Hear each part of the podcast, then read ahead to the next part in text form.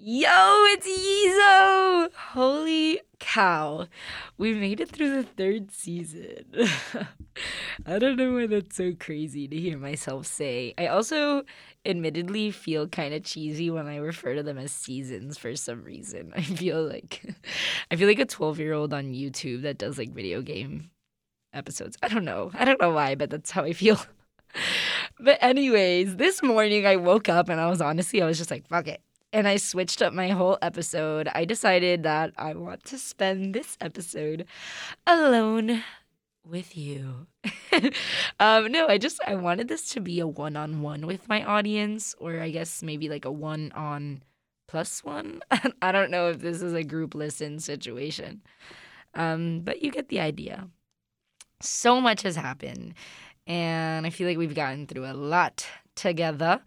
We've learned how to be badass and how to essentially get over your ex, or maybe just come to the realization that you're not over them. But before I get all sappy, let's get to today's topic, the final ring of moving on. And it's all about you. Damn, I don't even know why I'm doing this journalism shit. I should probably just do that American Idol stuff. Is JLo still one of the judges? Because if she is, she would definitely vote for me because, like, we're both Jenny from the block bitches. Even though my name is Caitlin. I'm Lil KK from the block. Whatever. Anyways. She would definitely vote me in. Anywho. All right. I'm going to get fucking real, and I'm going to ask you this question. How do you know? I want to clap, but I don't want to fuck up the sounds. How the fuck do you know you've really, truly moved on? And also, how do you know when to move on?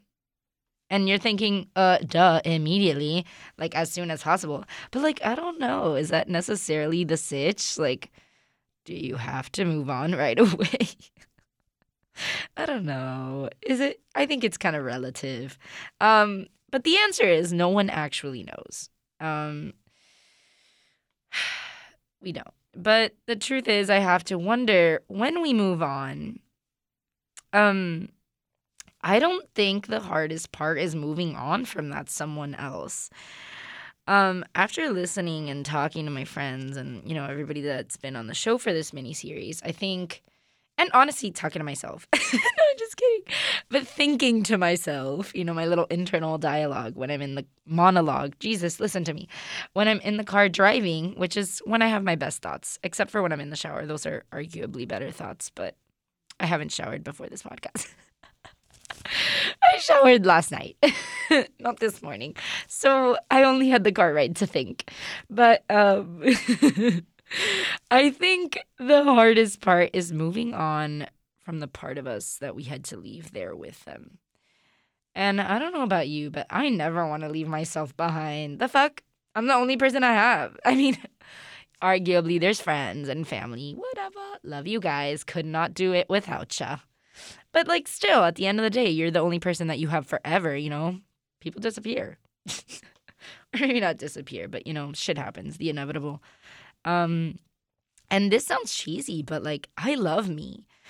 I've loved every stage of me, in all honesty. Even when I didn't think I was the shit, you know, I still loved the shit out of me. And I think that's what's kept me moving, even when the world didn't love the shit out of me back, to be honest. Yeah, so it's hard to leave yourself behind. And, you know, back to this moving on shit, it's hard to move on from yourself.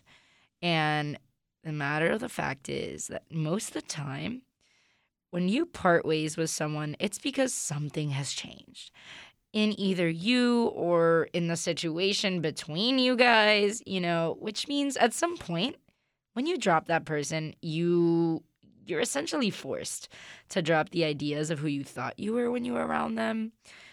And fuck, man, that's hard. Accepting that it's time to say bye to, like, certain parts of you to make room for, I guess, you know, the newer, better, more amazing, you know, the newer ones. It's hard. And what's even harder about it all, I think, is coming to terms with the fact that you have to move on. And now I know you guys are going to fight me. You know that TikTok sound? I know you girls like to tussle. I don't even know what it says, to be honest. That's what I thought of when I was writing this. But you guys are going to be like, no way, Caitlin, that's not me. But shut up, be real, and listen to what I'm about to ask you. How often is it that we know what we must do and, like, what has to be done, but we know, like, doing it is going to cause us pain or some sort of difficulty or, you know, short-term misery. So we just don't do it, or we put it off, and we let that shit eat us alive. Like, come on, guys. Like, I know everybody does this. Stop lying to yourself. And I get it. It's hard to decide you have an issue to begin with, and it's even harder to fix it. And I think that's extremely predominant in the act of moving on, you know, because it's easier when we're kids. Our parents tell us, stop doing whatever it is you're doing, and then they punish you, and then you move on. You know, somebody else kind of guided you through this temporary misery. You know, they pushed you to do it. They were like, you have to stop. And so you stop. But it's a whole other dilemma when you have to tell yourself, I don't know what that sound was. I don't know if you guys heard that, but it sounded like a beluga whale in the background.